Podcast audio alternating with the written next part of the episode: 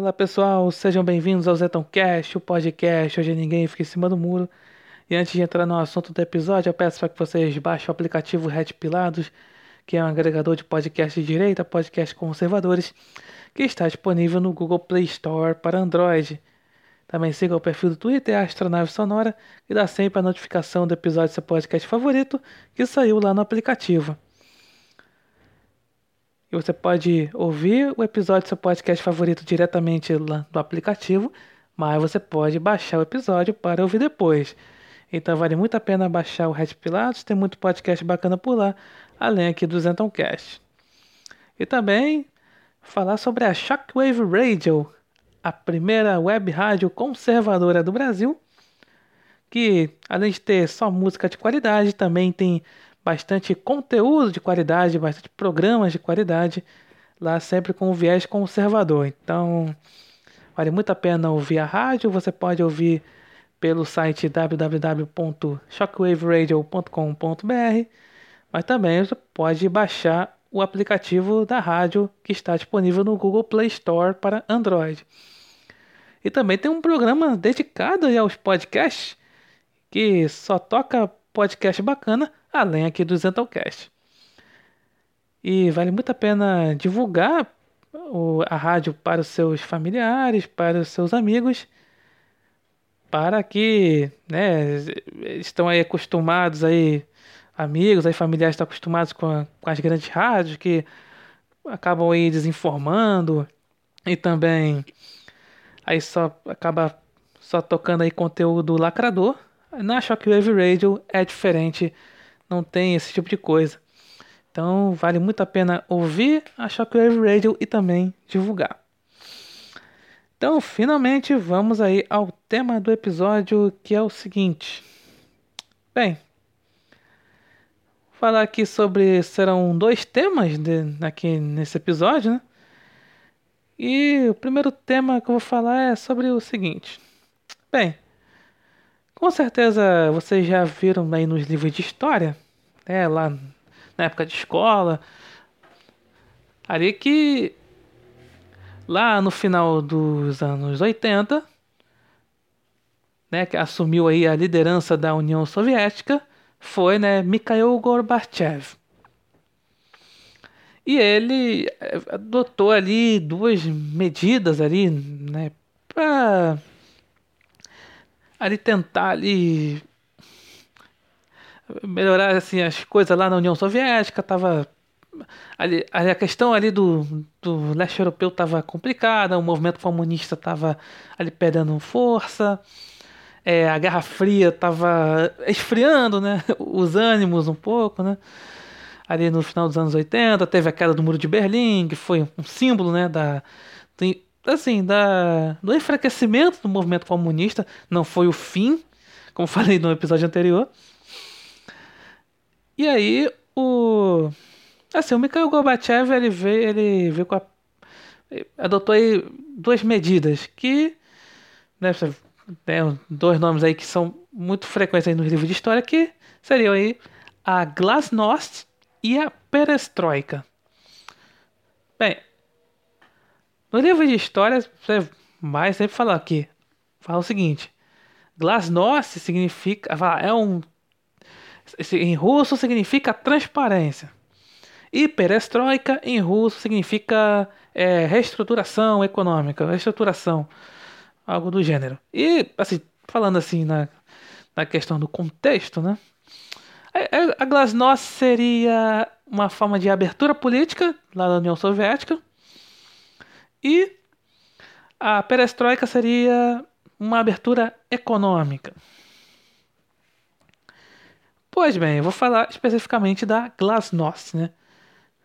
Bem, para quem leu assim o livro Desinformação do Tenente General Ion Mihai Pachepa, né, que é um que era né, tenente general lá da divisão da da KGB da Romênia, que é a Securitate, você vai saber o que realmente significa o termo glasnost. Bem, para quem não leu esse livro, recomendo muito que leia. eu vou falar bastante desse livro aqui nesse episódio. Aliás, nesse episódio, tudo que eu vou falar aqui nesse episódio é tudo que eu, as informações são desse livro. O, te, o glasnost, na verdade, significa polimento em russo. E polimento seria o polimento da imagem, ali no caso ali do governo, do país. Tanto que teve uma passagem no livro em que o né, o Yom Rapachepa, ele, né, ele era lá da, da Securitate e tal, e ele era lá do governo comunista de Nicolai Ceausescu. Foi um dos ditadores mais sanguinários lá do leste europeu, lá do aqueles países regidos lá pela União Soviética, né? Aqueles, eu falei da questão do Pacto de Varsóvia, né? Tem da cortina de ferro, né? Que aqueles vários países ali tinha ali sua soberania tal, né? Polônia, Romênia, Tchecoslováquia, Hungria, eles tinham ali seu ali suas soberanias nacionais. Entretanto, os governos eram lá regidos pela União Soviética, pelo Comintern. E no caso da Romênia foi isso que aconteceu. E o eu tinha Sesco, né, certa nessa passagem lá do livro, como falei, ele chegou lá no, no Yom Haipachepa e falou que ele tinha chegado de Moscou, recebeu ordens lá de Moscou, falou assim, não, ó, falando aqui do meu jeito, né? Chegou, ah, a chefia lá de Moscou, lá de cima, falou o seguinte, ó, aqui vamos implantar a Glasnost. Bem, como falei, né, a governo aí, a ditadura de Ceausescu foi mais, mais sanguinária lá no país do leste europeu, né? Um governo comunista. Só que aí o o Ceausescu fez aquela coisa, né? A Glasnost, plantou a Glasnost, deu ah, aquela, realmente aquela abertura política ali na Romênia e tal. E, inclusive, acabou dando aí uma... Assim, mais uma abertura ali pro, para o Ocidente. Tanto que as ordens lá de Moscou, falava lá que era o, o chefe lá que era o. Acho que era o chefe da KGB, ou, ou, era lá, lá da União Soviética mesmo, que era o, o Yuri Andropov, né? Então passagem falava que. Não, vamos, né? Eu, eu tô falando do meu jeito, né? Tudo vou falar, eu vou falar aqui do meu jeito, né? Ah, deixa os trouxas lá do Ocidente acreditar que a gente tá fazendo assim uma abertura econômica, abertura política, perdão, deixa os trouxas acreditarem, né? E o, o Tiesesco fazia, né, fazia né, relatado lá no livro, né, falava, fazia lá várias viagens lá, lá para os Estados Unidos, lá contava com os presidentes, aí mostrava ali que não tá inteirado ali na cultura ocidental, tá ali né, ali para os outros países, ou seja, né, é realmente é aquela aquela disfarçada, né, que é realmente aquele polimento daquela imagem de um ditador, como falei, um ditador sanguinário que foi o Nicolae Ceausescu. Então foi isso que aconteceu lá na Romênia e o Mikhail Gorbachev ele acabou adotando isso lá no final aí da União Soviética. Aí, e por isso, né, por causa dessa coisa, né, ah, o, uma abertura, a Glasnost é uma abertura política, ah, então, aí porque a União Soviética tinha né, aquela imagem de ser uma, de uma, uma ditadura tal, e aí o Gorbachev adotando aí a Glasnost por lá, aí acabou dando aquela impressão que ah, ali estavam sendo mais democráticos, né, tanto que Aí teve várias, assim, as, mais em 1990, tinha, vários países acabaram, né, repúblicas, né, acabaram se desmembrando ali no território da União Soviética, e depois até o fim aí, que era chamado União Soviética em 1991. Tanto que, né, assim, a Rússia, assim, ainda vive, né, sobre essa glasnost, né? Porque tem lá do governo lá de Vladimir Putin, né, que eles ele sempre aí é, é taxado aí pela pela imprensa, né? A imprensa dá aquela impressão realmente que a imprensa dá a impressão é, daquela coisa que o é, o Putin ele é, seria um democrata, aquela impressão de até muita gente de direita acaba se enganando com a imagem do Putin, né? O Putin é um, seria um conservador porque ele dá muito espaço para a Igreja Ortodoxa Russa. Ele ah, tem leis anti-LGBT por lá, anti, não tem essa parada de lacração lá na Rússia como é aqui no Brasil, como é lá nos Estados Unidos e os lugares da, da Europa. Então, aí ia dar aquela enganada. Só que o Putin, né, ele é um aceitar vários anos no poder lá na Rússia, né? E, e a Rússia vive, né, essa glasnost, né? Acabou aí sediando Copa do Mundo, sediando a Olimpíada de Inverno, apesar que Moscou foi sede das Olimpíadas de 1980, né? Moscou é na época da União Soviética, mas mas só que aconteceu né, um episódio que os países do chamado Primeiro Mundo, né, assim, Estados Unidos e assim quem tá, é aliado dos Estados Unidos, né, não foram, boicotaram aí, não foram lá para as Olimpíadas de Moscou. Mas mas é, é, é só que no caso da Copa do Mundo, no caso da Olimpíada de Inverno, dava aquela impressão, é uma, é uma nova Rússia, uma Rússia mais democrática, quando na verdade é tudo, falei, é, faz parte da glasnost, né? Tá, assim, dá aquela impressão de que tá, tá limpando aquela coisa né, da União Soviética, né? Tá, mas quando na verdade, eu falo aí, tudo faz parte do polimento, do disfarce.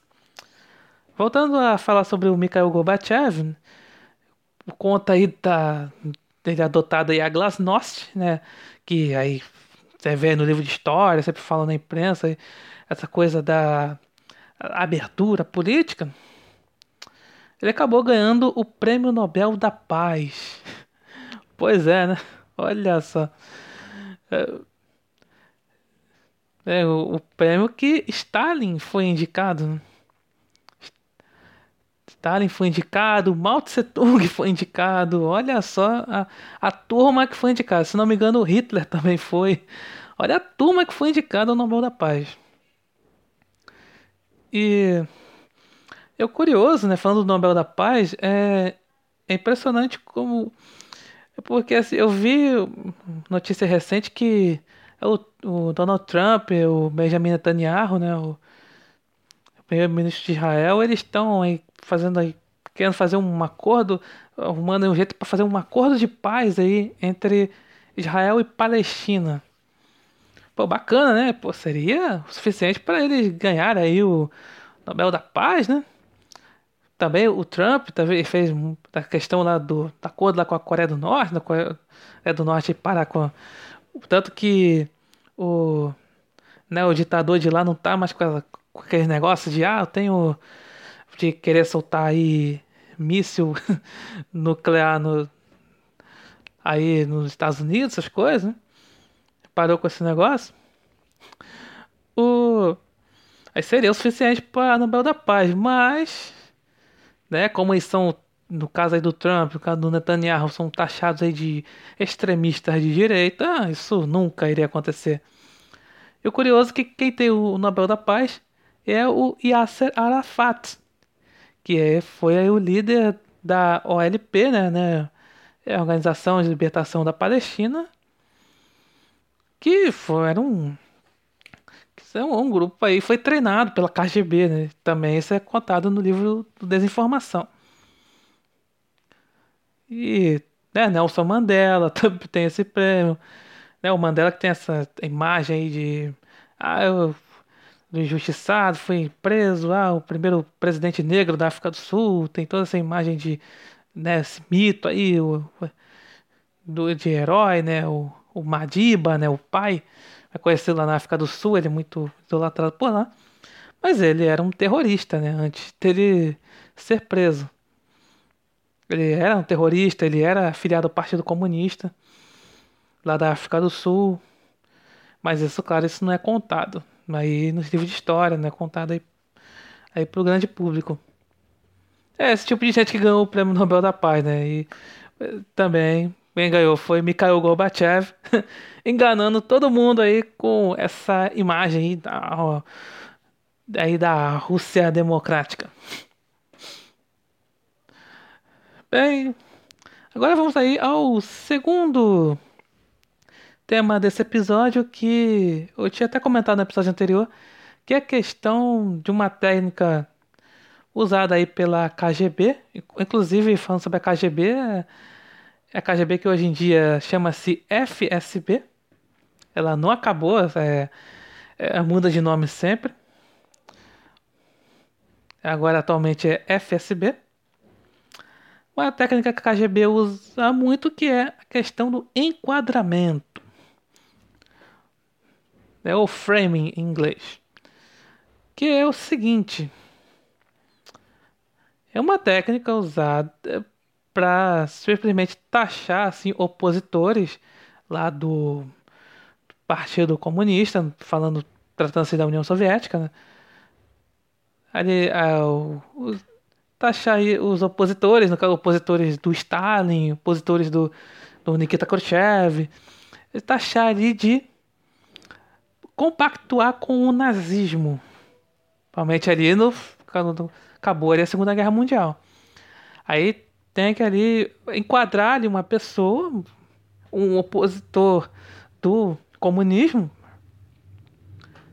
tem que taxar ali aquela pessoa de nazista, que foi, compactou com o nazismo no passado.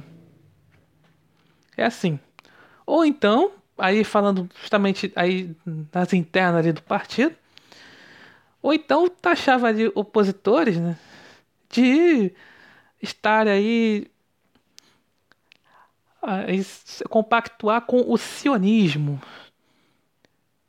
que seria aquela coisa do o, o plano aí judeu para dominação mundial, que é falado isso num num livro chamado aí é, Protocolos dos Sábios de Sião, que é um, que é um livro aí russo lá do século XIX, que falava sobre essa questão de havia uma conspiração judaica que de dominação mundial e que muita, isso aí o pessoal aí na época da União Soviética tinha muito essa questão o antissemitismo ele não é essa exclusividade do nazismo, né? Também muito na, na União Soviética. E e aí tinha essa questão, todos os inimigos, os opositores ali do Partido Comunista, ali nas internas também ali, queria ali eliminar alguém, no caso falando do Stalin, né? Queria eliminar alguém, é só ele falava, ó, oh, tá, o fulano de tal ali é sionista, é ali é judeu, é, é contribui aí com o imperialismo yankee. Aí pronto, já manda passar. Foi o caso lá do Trotsky, né? Foi com essa desculpa aí que o. Aí o. O Stalin mandou matar o Trotsky por causa aí do. É, os dois ali eram opositores ali dentro ali do partido. É por isso, por conta disso, de falar que esse negócio de que ah, o, o Trotsky é, é sionista, é coisa, contribui aí para tal conspiração judaica de dominação mundial, juntamente com, aí, com os Estados Unidos. Aí, por isso que ele mandou passar o Trotsky. E e também esse caso né, de taxar essa coisa de os opositores de nazistas, os opositores ao do comunismo de nazistas. O caso aí mais emblemático aconteceu com o Papa Pio XII, que foi chamado aí de o Papa de Hitler. Bem, é contado no livro, né, o Desinformação. Primeiro, é, Assim, a treta, falando uma linguagem atual, a treta tinha começado com Stalin e o. Porque é o seguinte, né? O Stalin, claro, via essa coisa de. Essa, ele via que um, a Igreja Católica era uma pedra no sapato para ele, né? Na igreja, ali na, na Europa. Ali, inclusive, não só na Europa, mas com a questão do Vaticano que o Vaticano seria uma pedra no sapato por conta aí do né, do, do, do Papa Pio XII ser um ser anticomunista. Tanto que no né, no ano de 1945, né, no ano ali no, no final ali da guerra na Europa, porque é, depois a guerra foi lá ter, terminou lá no Japão com as explosões das bombas atômicas de Hiroshima e Nagasaki. Quando terminou a guerra na Europa, mais ou menos ali, né? 1945. Ali no. É, foi 1945, né? O fim da guerra, né? Tava ali acabando a guerra na Europa. Aí a, a rádio lá de Moscou falou que não, o, o Papa Pio XII era o Papa de Hitler. Aí, claro, aí, mas, tipo assim, meio que coisa já ninguém deu bola, né, pra essa pra coisa. Ah, como assim? O, o Papa Pio XII era Papa de Hitler. Como assim? Ele era antinazista e falava abertamente contra o nazismo. Inclusive ajudou judeus lá em Roma. Vê lá judeus ali para fugir em Roma, ele ajudou lá. E tanto foi reconhecido pela pelos próprios judeus, né, a comunidade judaica. Inclusive teve gente que se converteu ao catolicismo, é judeu e se converteu ao catolicismo por conta do Papa Pio XII ajudar o Judeus? Como assim ele é? Seria aí o Papa de Hitler? Como assim seria nazista? Bem, meio que, sei lá, a narrativa não deu muito certo na época. E aí veio o, assim, veio o plano B, que foi aí enquadrar, né, fazer esse tipo, taxar é, é certos, né, cardeais, certos arcebispos aí para eh, dizer que os arcebispos eram aí, né, assim, vários clérigos da, aí da Igreja Católica serem aí acusados, né, enquadrar de compactuar com o nazismo. É contado lá no, no livro Desinformação sobre isso, né? Aconteceu o caso lá do, de um cardeal chamado né, Stepnat, lá da Croácia, que é, também, é mesmo esquema do, do Papa Pio XII, né? Ele, ele falava contra o comunismo, falava contra o nazismo, mas fizeram lá um.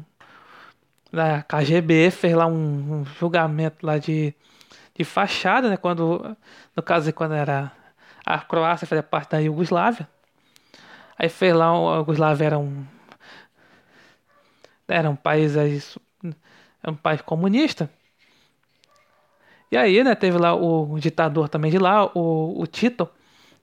Aí foi lá, fizeram lá, arrumaram um, um jeito lá de, de condenar, assim, o, o cardeal Stepnat, como se ele compactuasse com um grupo lá chamado Ustasha, que era tipo um grupo, tipo, ali era um grupo pró-nazismo.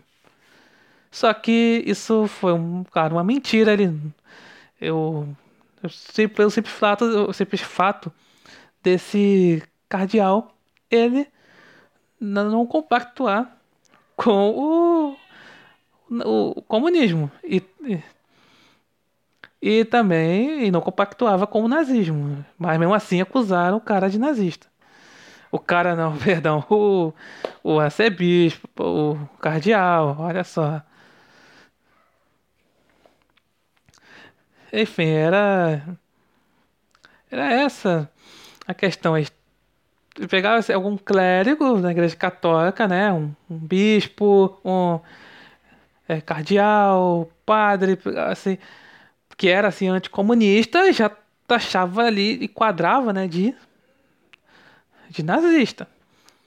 Me, mesmo esses clérigos não compactuando com o nazismo, inclusive fazendo discursos contra o nazismo e ajudando os judeus. Aí veio o seguinte, aí Aí teve ah, também a questão de uma velha conhecida nossa chamada Teologia da Libertação, que aí foi na época do Nikita Khrushchev. E aí acabou essa ideia de levar essa essa assim a visão é, assim, levar essa questão, como a revolução teve lá aqui na América Latina só Cuba era assim um um braço lá do Comintern. Você recebia ordens diretas de Moscou. E né, o Che Guevara tentou aí lá na Bolívia, não deu certo, foi morto por lá. E teve várias tentativas de tomada de poder por comunistas. Teve no, aqui no Brasil, 64. E aí veio o Nikita Khrushchev resolveu, resolveu como o, o povo da, ele sabia né, que o povo aqui da América Latina é cristão, é bastante católico, resolveu fazer é, a teologia da libertação, essa dar essa visão marxista da Igreja Católica. Tanto que isso foi muito importante né, para aí o PT crescer aqui no Brasil. Né? E né, o, o Foro de São Paulo em si crescer no Brasil por conta da teologia da libertação. Que... Então, também teve essa questão da teologia da libertação, uma forma aí de fazer esse ataque à Igreja Católica, que sempre, aí era, sempre foi contra o comunismo, até então, até aquela época. E aí veio, como, lembra da narrativa do Papa de Hitler? Como falei, não tinha dado muito certo. Pois bem, teve uma peça ali nos anos 60 ali no começo dos anos 60, chamar, acabou sendo lançada uma peça lá em Berlim, Berlim Ocidental, chamada né, O Vigário. Que contava a história de, de, assim, de um padre que estava preso lá no campo de concentração nazista e ele assim, pedia assim, ajuda para é Pio XII, né, o, que, o Papa Pio XII que é, né, alguma coisa aí contra né, esse absurdo de estar preso lá no. Né, essa coisa do nazismo. Só que dá aquela impressão que o, o Papa ele não estava nem aí, deixava rolar. O Papa e dava a impressão que o Papa era conivente com o nazismo. E essa peça acabou se espalhando pelo mundo e por conta disso aí acabou por conta olha aí a questão cultural do imaginário. Pegaram ah, como é que pegaram na, do imaginário né? KGB pegou no imaginário na cultura. Ali para ver essa história de que o Papa Pio XII era conivente com o nazismo era o Papa de Hitler isso é um exemplo aí de enquadramento é lá que a KGB fazia. E levando por dias de hoje, é, o pessoal da esquerda faz muito isso é, com essa questão de taxar os opositores de nazistas, né, de fascistas, compactuar com, com isso, com essas ideologias. E aí, para isso, tem que taxar o, a pessoa, mesmo ela não compactuando com o nazismo, com o fascismo, tem que taxar essa pessoa de nazista e de fascista, como acontece com o Jair Bolsonaro. Os esquerdistas o chamam de nazista, de, de fascista, mesmo ele tendo assim, tendo judeus no governo, tendo relações, relações com Israel, é, nunca ter feito um discurso antissemita, ter feito um, um discurso como assim, pró-nazista, de fato, ele ser contra desarmamento, mesmo assim tem que taxar o Bolsonaro de nazista. Isso faz parte aí dessa técnica da KGB, da Tota até hoje, a esquerda, de enquadramento. De taxar os opositores, assim, resumindo o que seria o enquadramento, é taxar os opositores do que eles não são. Mesmo assim, empurrar a goela abaixo, principalmente nas questões culturais, como foi o caso da peça lá, O Vigário. Então é isso é para falar sobre esses, esses temas, né, da questão da glasnost, do polimento e também essa questão do enquadramento. Bem, então é isso. Muito obrigado por ouvirem e até a próxima.